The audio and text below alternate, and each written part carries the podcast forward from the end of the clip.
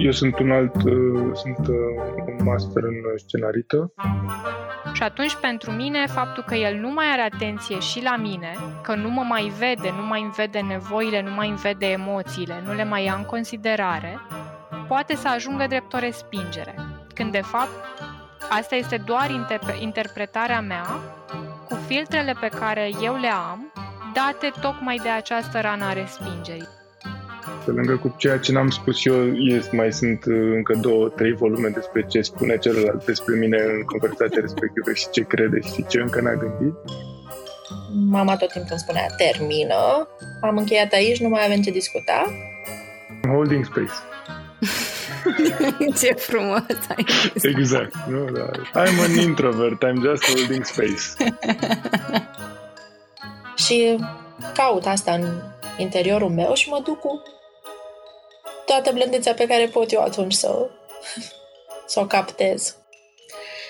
Așa că plângeam foarte mult, care plâns ducea la de ce plângi, nu mai plânge atâta, tot timpul plângi, ești o mimoză și o smiorcăită.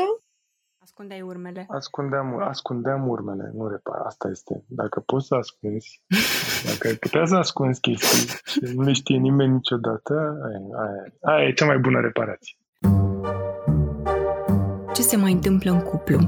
Nu în concediu, în ce vedem în social media sau când ne lăsăm copiii la bunici, ci acasă, într-o zi obișnuită de miercuri, de care poate nu o să ne mai aducem aminte peste 5 ani. Sunt Anca Blaga, iar acesta este Doi, un podcast care pune în context psihologic poveștile din relații despre care nu prea vorbim. În episodul anterior am întors cearta pe toate părțile, așa că episodul de astăzi este despre sabotorii în repararea relației, despre istoria personală și rănile emoționale pe care le avem, care fac dificilă întoarcerea către celălalt după o ceartă. Cumva, uh, dacă ar fi să, să ai o imagine în care înnoți, când te ceri și te duci la fund și you're gasping for air, El este Cătălin. Uh, când ajungi în punctul ăla în care să porți conversația de după, ești undeva la suprafață și ai tras uh, o gură de aer, uh, dar încă n-ai început să noți. Și reconectarea vine ulterior când începi să-ți intri într-un ritm și când, practic, sunt mai multe, mai multe momente care au, uh, au adus, au, au pus în, știi, în, în banca relației niște bitcoin Adică dovezi de iubire în limbajul celuilalt, care să refacă starea de bine în relație. Sue Johnson concentrează în cartea sa, Hold Me Tight, 30 de ani de cercetare privind intervențiile terapeutice de cuplu centrate pe emoții. Ideea de bază? Repararea relației are legătură cu atașamentul adulților din relație. Marea problemă din perspectiva atașamentului nu este conflictul, ci distanța emoțională, înstrăinarea. Disponibilitatea emoțională a celuilalt este esențială pentru creierul nostru social și pentru supraviețuire. Se construiește în jurul întrebărilor. Mă pot baza pe tine? Vei răspunde blând și cu grijă vulnerabilităților mele? Sunt important pentru tine. Atunci când nu primim nicio reacție, protestăm, ne deconectăm complet sau dăm glas anxietății și ne luptăm pentru a obține recunoaștere și apreciere, devenind critici și ostili. Deși nevoia comună este de refacere a legăturii, adică intenția este una bună, strategia este păcătoasă. Siu numește dansul ăsta protestul polka. Vrem conectare, dar prin ceea ce facem obținem exact inversul conectării. La atașament ne întoarcem mai târziu. Acum, hai să vedem cum e cu fricile și cu demonii din relații. Am vrut să aud și povești despre cupluri direct din cabinetul de psihoterapie, așa că prima oprire este la Alexandra. Ce faci? Bine te-am găsit! Bine La te-am doi. găsit, da! Ce frumos, în sfârșit! Discuția asta pare un soi de drum cu multe denivelări, nu, nu e deloc ușoară. Da, Da. Și uh, voiam să-ți uh, propun să ne punem centurile și să vedem unde ajungem. Sigur că da. Alexandra Irod este psihoterapeut cu specializări în terapia gestalt și psihotraumatologie. Crede în puterea conexiunii umane și în importanța relațiilor în viața noastră. Alexandra, de ce ne e teamă să avem conversații dificile cu partenerul? Depinde foarte mult fiecare dintre noi cu ce poveste venim din spate legată de conflict. Depinde foarte mult cum am asistat, spre exemplu, la diferitele conflicte sau situații tensionate în familiile noastre de origine. Uh, acolo s-au făcut cele mai multe asocieri în funcție de aceste experiențe și atunci sunt pe de o parte cei care se tem de confruntări și de felul în care un conflict poate duce în final chiar la pierderea relației, iar pe de altă parte sunt cei care consideră că riscul de a se pierde pe ei înșiși în relație e mai mare și atunci preferă să aibă aceste discuții dificile. Deci, practic, depinde la un nivel mult mai profund ce percepe fiecare a fi mai dureros, pierderea relației sau pierderea sinelui. Am avut, spre exemplu, în terapie cazuri de clienți care mi-au spus că uh, evită cu orice preț să aibă discuții din acestea delicate, dificile, care pot să ducă la certuri mai uh, ample, pentru că rezultatul pe care ei l-au văzut în viața lor până la acel moment a fost unul mai degrabă destructiv. Au văzut cum relația se uza, cum între parteneri, între părinți, spre exemplu, apărea de multe ori o distanță emoțională în care nu-și mai vorbeau unul cu altul o perioadă de timp sau părea de multe ori uh, dispreț, își vorbeau foarte urât unul altuia o perioadă de timp după acele conflicte. Și atunci, practic, trăind cu fricile astea în sinea lor, își creează acest mecanism de evitare a conflictelor pentru a evita să se confrunte cu durerea pe care practic au resimțit-o și ei în, în familia lor când erau mici. O altă preconcepție, spune tot ea, e că în relațiile bune, conflictele n-ar trebui să existe.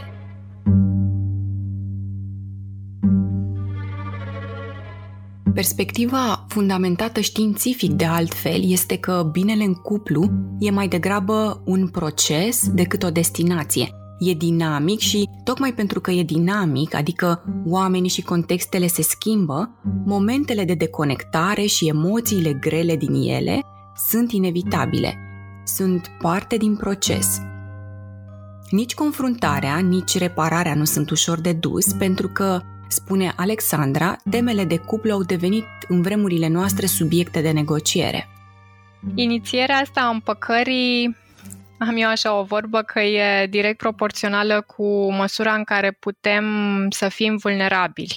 Sunt clienți care spun, nici nu mă gândesc să fiu eu primul care deschide conversația, dacă mă respinge sau dacă se folosește de uh, vulnerabilitatea mea și mă rănește mai tare sau uh, mai aud de asemenea să fac primul pas e o dovadă de slăbiciune. Dacă vine el sau dacă vine ea spre mine, atunci am un avantaj.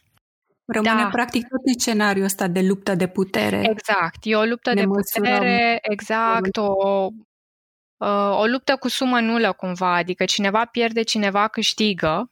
Cumva asta de multe ori a fost așa credința cu care venim din spate, tocmai pentru că zona asta a conflictelor nu e văzută și ca o zonă de dezvoltare, de potențială dezvoltare și înțelegere mai profundă a noastră și a celuilalt. Și, practic, toate aceste credințe fiind încă foarte active, e foarte important, în primul rând, să le conștientizăm, pentru că ele ne limitează de multe ori calitatea asta a conexiunii cu ceilalți și ne țin blocați în fricile din trecut. Ce știm, dar uităm prea des? Oamenii se tem de respingere. Dacă am o rana respingerii, îmi este greu să inițiez împăcarea. În background mă aștept să fiu din nou respinsă. Pentru că trăind uh, diverse experiențe de respingere în, uh, în istoria mea de viață, ce se întâmplă este că în partea asta creierului emoțional se formează așteptarea ca în situații în care văd anumiți factori în prezent care, ar, care mă trimit la ceva familiar, cum e, spre exemplu, um, nu știu, o replică de genul, știi ceva, eu de data asta o să fac ce cred eu că e bine pentru mine. Și atunci partenerul practic își ia își mută atenția pe el și pe ce are el nevoie, să zic într-un conflict, și atunci pentru mine faptul că el nu mai are atenție și la mine, că nu mă mai vede, nu mai îmi vede nevoile, nu mai îmi vede emoțiile, nu le mai ia în considerare, poate să ajungă drept o respingere. Când de fapt asta este doar interpretarea mea cu filtrele pe care eu le am date tocmai de această rană a respingerii. Deci felul în care noi interpretăm evenimentele pe care le trăim depind foarte mult de niște credințe inconștiente pe care le avem despre noi înșine. Despre reconectare ne vorbește astăzi și Lori. Poate chiar și așa cu nisipuri mișcătoare și cu testatul ăsta vine foarte mult din uh, dorința mea de a rezolva. Să știu eu că e bine. Și, și de asta mă duc și așa un pic cu capul înainte. Mă duc cu, cu inima deschisă și cu... îl privesc cu drăgălășenie.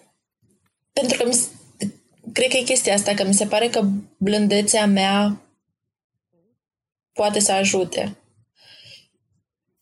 Și dacă eu mă duc cu blândețe către el, va oglindi asta și caut asta în interiorul meu și mă duc cu toată blândețea pe care pot eu atunci să, să o captez. Ca să îl ajut și pe el să oglindească lucrul ăsta.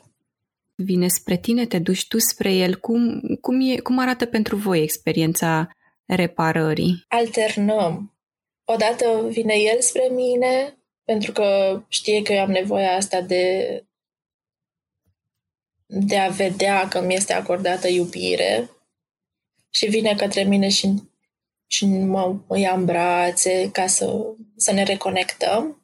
Chiar dacă lui este foarte greu și nu vine natural, e un efort pe care el mm. face. Are, pare că are disponibilitatea asta să încerce măcar, chiar dacă nu-i vine la îndemână să facă, fiind încă poate supărat, frustrat pe ce s-a întâmplat. Da. Da, pentru că am reu- comunicarea asta pe care el mi-a arătat-o încă de la începutul relației și pe care a bătut monedă, ca să zic așa. Comunicarea asta e unul dintre pilonii relației noastre. An la rând, John Gottman a încercat să afle ce anume face diferența între încercările care dau rezultate și cele care nu dau. Și nu a găsit răspunsul până nu s-a uitat cu atenție la persoanele care primesc încercările de reconectare – iar răspunsul este cât de pozit au în banca lor emoțională în relație cu cealaltă persoană. Mai exact, dacă au primit atenție, dovezi de afecțiune, au fost văzuți și auziți când au avut nevoie, cel puțin în ultima perioadă, toate lucrurile astea determină măsura în care răspund pozitiv încercărilor celuilalt de reparare după conflict. Cum, cum răspunzi când vine spre tine cu invitația asta de reconectare? Uh, cred că de cele mai multe ori este copilul interior. Care ce face? Care plânge mult. Care e povestea lui Lori copil în miezul conflictului? Conflictul era cumva puh, o zonă în care nici măcar nu știu, nu, nu poți să-ți dai cu părerea. Mama tot timpul îmi spunea, termină, am încheiat aici, nu mai avem ce discuta. Așa că plângeam foarte mult, care plâns ducea la de ce plângi, nu mai plânge atâta, tot timpul plângi, ești o mimoză și o smiorcăită. Și conflictul se ducea tot timpul uh, în zona asta de tăcere. Tata se supăra, el nu mai vorbea nici cu mine, nici cu mama, cu nimeni. Și era tăcerea asta apăsătoare. Și, și tu nu, ce făcea nu Lori? Nu înțelegeam de ce nu putem să discutăm lucruri. De ce nu? Și ce făcea, ce făcea Lori cu tăcerea asta apăsătoare? Lori de 11 o ani. mult. uh, mă închideam la mine în cameră și trăgeam cu urechea să văd uh, ce se mai întâmplă și care sunt spiritele. Sau îmi uh, pregăteam așa în mintea mea un discurs pe care aș putea să-l susțin în fața lor și ieșeam din cameră pornită să spun toate lucrurile alea și mi se opreau aici așa în gât. Cuvintele. Da, le simțeam efectiv așa ca un ghemotoc în, în gât. Nu reușeau să, să iasă pentru că presiunea era prea mare și situația mult prea tensionată. Și în spatele plânsului tu, tu ce trăiai? Ce, ce-ți spuneai despre tine, despre ei, despre voi? Să evit cât posibil confruntările, să fac mm. să fie totul bine ca să nu apară conflictul, pentru că e greu de dus și e, e piatra aia de liniște pe care nu pot să o, să o suport.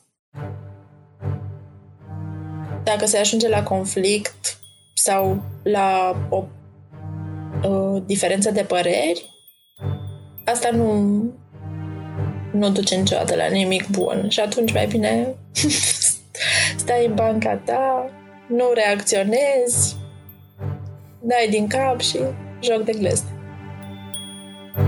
În momentul în care, ca și copil, nu te simți acceptat de părinte, simți că e condiționată iubirea pe care el ți-o acordă și atenția cu care el vine spre tine, pentru că supraviețuirea ta depinde de relația respectivă, alegi să renunți la tine, la ce e important pentru tine, la nevoile tale și la cum te simți tu și încerci să te comporți cum înțelegi că părintele tău are nevoie. Dacă alegerea asta a fost făcută constant, inconștient, foarte mulți ani de zile, e practic pe pilot automat. E ceva ce se întâmplă automat și în sinea noastră intuim niște consecințe îngrozitoare la ideea că am putea să uh, ne exprimăm nevoile cu riscul ca ele să fie diferite de ale partenerului.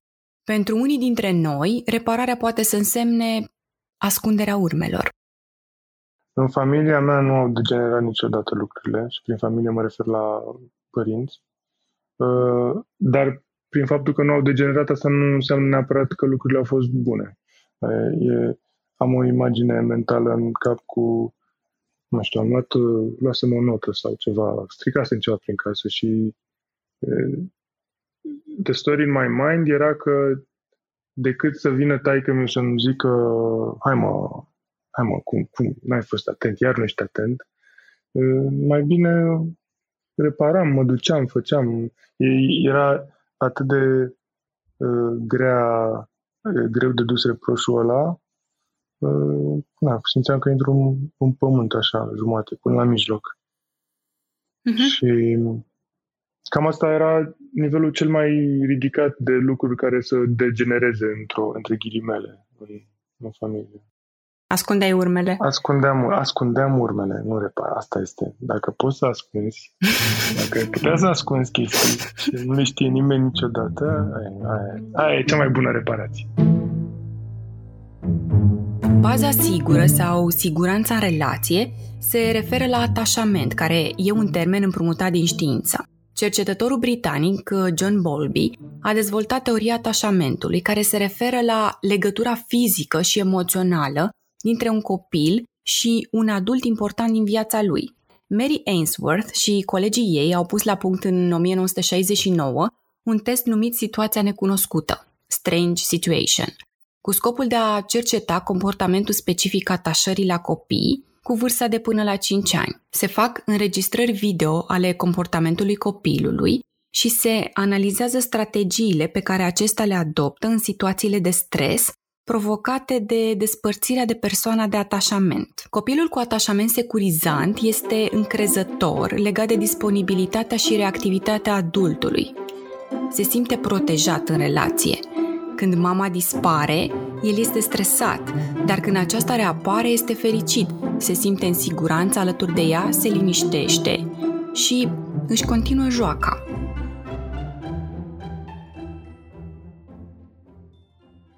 În schimb, copilului cu atașament evitant îi lipsește siguranța în ceea ce privește disponibilitatea persoanei de care este atașat. Se așteaptă ca dorințele lui să fie ignorate sau refuzate. Când mama dispare, el este stresat iar când aceasta reapare, reacționează cu nepăsare sau refuză, se joacă în continuare singur. Astfel, cu timpul, copilul învață să-și reprime exprimarea nevoilor și a emoțiilor ca mecanism de apărare la respingerea adultului și să evite relația. Odată devenit adult, va căuta inconștient un partener care să îi confirme ceea ce crede el însuși despre el. Propriile convingeri din copilărie nu sunt important pentru tine, nu sunt suficient de bun, nu merit iubire. Altfel spus, atașamentul din relațiile primare cu mama sau cu oricare alt adult semnificativ se rejoacă și în relațiile adulte, va trăi prezentul prin drama trecutului. Întrebările în jurul cărora se construiește încrederea rămân aceleași ca și în copilărie, în relația cu persoana de atașament. Sunt important pentru tine? Mă pot baza pe tine la nevoie? Pe, în general, nu zic live chestiile, pentru că e foarte greu. În, în multe dintre relații sunt uh, nesigur sau mai puțin sigur. Sau, sunt uh, conflict avoidant și dacă, dacă ce, aș, ce, aș, ce, ce urmează să spun ar putea să fie cumva interpretat în vreo, într-un univers paralel de persoana respectivă uh, ca fiind critic sau nociv sau într-un fel. Așa. Încerc să evit să spun asta pe cât posibil. Studiile Institutului Gottman au arătat că 80% dintre cei care se închid în ei sunt bărbați. Din punct de vedere al evoluției, bărbații sunt mult mai bine echipați pentru a detecta amenințările și potențialele pericole. Pericole înainte însemnau animalele sălbatice pe care să atace. Vremurile s-au schimbat, dar reflexul de luptă încă există, structural vorbind, și s-a transferat în terenul relațiilor atunci când apar probleme. Deci, practic, fiind avoidant, tu lași mult spațiu celuilalt să pună lucruri acolo. Da, să zicem. E, e o perspectivă, da. Las. I'm holding space. Ce frumos ai Exact. Nu, da. I'm, I'm an introvert. I'm just holding space. În cultura noastră, a fi puternic înseamnă de cele mai multe ori să nu-ți arăți emoțiile și să eviți situațiile care te-ar putea aduce într-o zonă de vulnerabilitate. Să reduci cât poți de mult riscurile și să rămâi vigilent. Însă iubirea fără risc, zice Esther Perel, nu e posibilă. Nu poți anihila selectiv doar emoțiile grele, anihilezi manifestarea ta cu totul, inclusiv sursele de iubire către celălalt. La un moment dat, confruntarea asta are și ea un capăt. Cum te găsești tu la capătul ei? Le mă găsesc singur uh, fierbând, basically. Um, de cele mai multe ori fierb așa sub propriu și nu ajung să, să trag niște concluzii de astea sănătoase uh, sau să am o conversație de aliniere sau să am o conversație onestă, să spun persoane respective, bă, uite, m-a deranjat că ai spus asta. Fierb cuvintele pe care nu le scoți? Fierb cuvintele pe care nu le scot, fierb... Eu sunt un alt... Uh, sunt uh, un master în scenarită. Uh, pe lângă cu ceea ce n-am spus eu, este, mai, sunt, mai, mai sunt încă două, trei volume despre ce spune celălalt despre mine în conversația respectivă și ce crede și ce încă n-a gândit. Și alerg în acest suc propriu ca, pe o, ca, pe, ca un hamster pe rată mm, și remarc totuși că în ultima, ultimii ani am început să mai mă și dau jos de pe roată, să mai uh, întreb, să mai uh, confrunt sau să mai mă, mă așez la o conversație. Evitarea asta se joacă pe terenul neîncrederii plantate în copilărie, cum că dorințele sau nevoile nu îi vor fi luate în seamă. Prudența va fi pe un ton mai sus decât deschiderea în relație. Frica de conflict mai puternică decât încrederea de a-l naviga cu înțelepciune. Preocuparea pentru binele celorlalți mai acaparatoare decât grija pentru sine. Paul spune în podcastul Mind Architect că tiparele în care ne tot învârtim sunt ca o linie de cod care ne-a fost scrisă încă din copilărie. Ca orice linie de cod, poate fi rescrisă. Și unde putem face asta mai bine decât în relație cu ceilalți. Relațiile, spune Alexandra, sunt acolo pentru a ne face să creștem, iar creșterea nu o simțim doar ca pe o stare de fericire.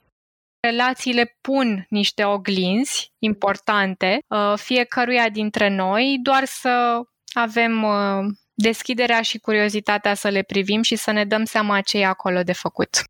Una dintre oglinzile din viața lui Cătălin, poate chiar cea mai importantă, îi spune că... Cumva să conștientizez că toată lumea vrea binele și că în marea parte a instanțelor când mă râcâi și mă enervez, uh, mă enervez deci cu oameni care îmi vor binele în general, uh, însă pentru faptul că nu îmi vor binele la care m-am gândit eu, asta e nasol. Îi transformă în... Îi transform eu în niște persecutori, practic. Persecutori. E, e, e ciudat că eu, eu personal cumva consider despre mine că sunt o persoană foarte empatică, mai puțin în momentele în care aparent nu sunt empatic absolut deloc și dau dovadă de un autism așa, este exacerbat. Percepe un soi de amenințare din partea celuilalt și, de regulă, când te simți amenințat, reacția de supraviețuire este fie de atac, fie de apărare. Partenerul de cele mai multe ori nu are rele intenții, nu plănuiește să ne facă rău, nu are o misiune din a face chestia asta, ci pur și simplu sunt poate niște frici și niște răni ale fiecăruia care se manifestă într-un anume fel în spațiul ăsta dintre mine și el, în spațiul ăsta al relației. Miza asta emoțională a pierderii ne face să fim și mai blocați în propriul adevăr și să nu mai vedem polaritățile. Dacă mă simt rănit, asta nu anulează binele pe care îl trăiesc în relație cu tine. Dacă mă simt rănit, asta nu înseamnă că nu mai simt iubire sau că nu o pot exprima. O relație e ca un pantof în care mai intră din când în când câte o piatră. Uneori te doare mai tare, mai ales dacă s-a așezat sub o rană mai veche. Nu arunci pantoful ca să scapi de durere. Poate mergi puțin pe vârfuri sau calci într-o parte, poate te oprești și îl scoți o vreme din picior. Poate și după ce iese, încă mai doare până se reobișnuiește piciorul cu mersul. Iar gândul care te poate întoarce către celălalt este că, de multe ori, piatra cu care te-a lovit nu a fost aruncată de el.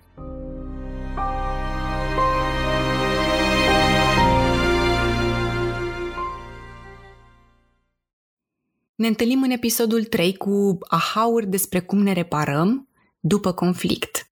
Mulțumesc invitațiilor din episodul de astăzi care s-au lăsat dezgoliți prin întrebările mele pe subiecte pe care de obicei le ținem în dulap.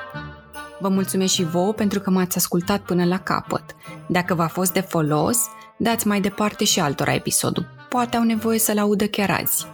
Titlurile cărților care m-au ajutat să documentez episodul de astăzi le găsiți pe ancablaga.ro în secțiunea podcast. Pe curând!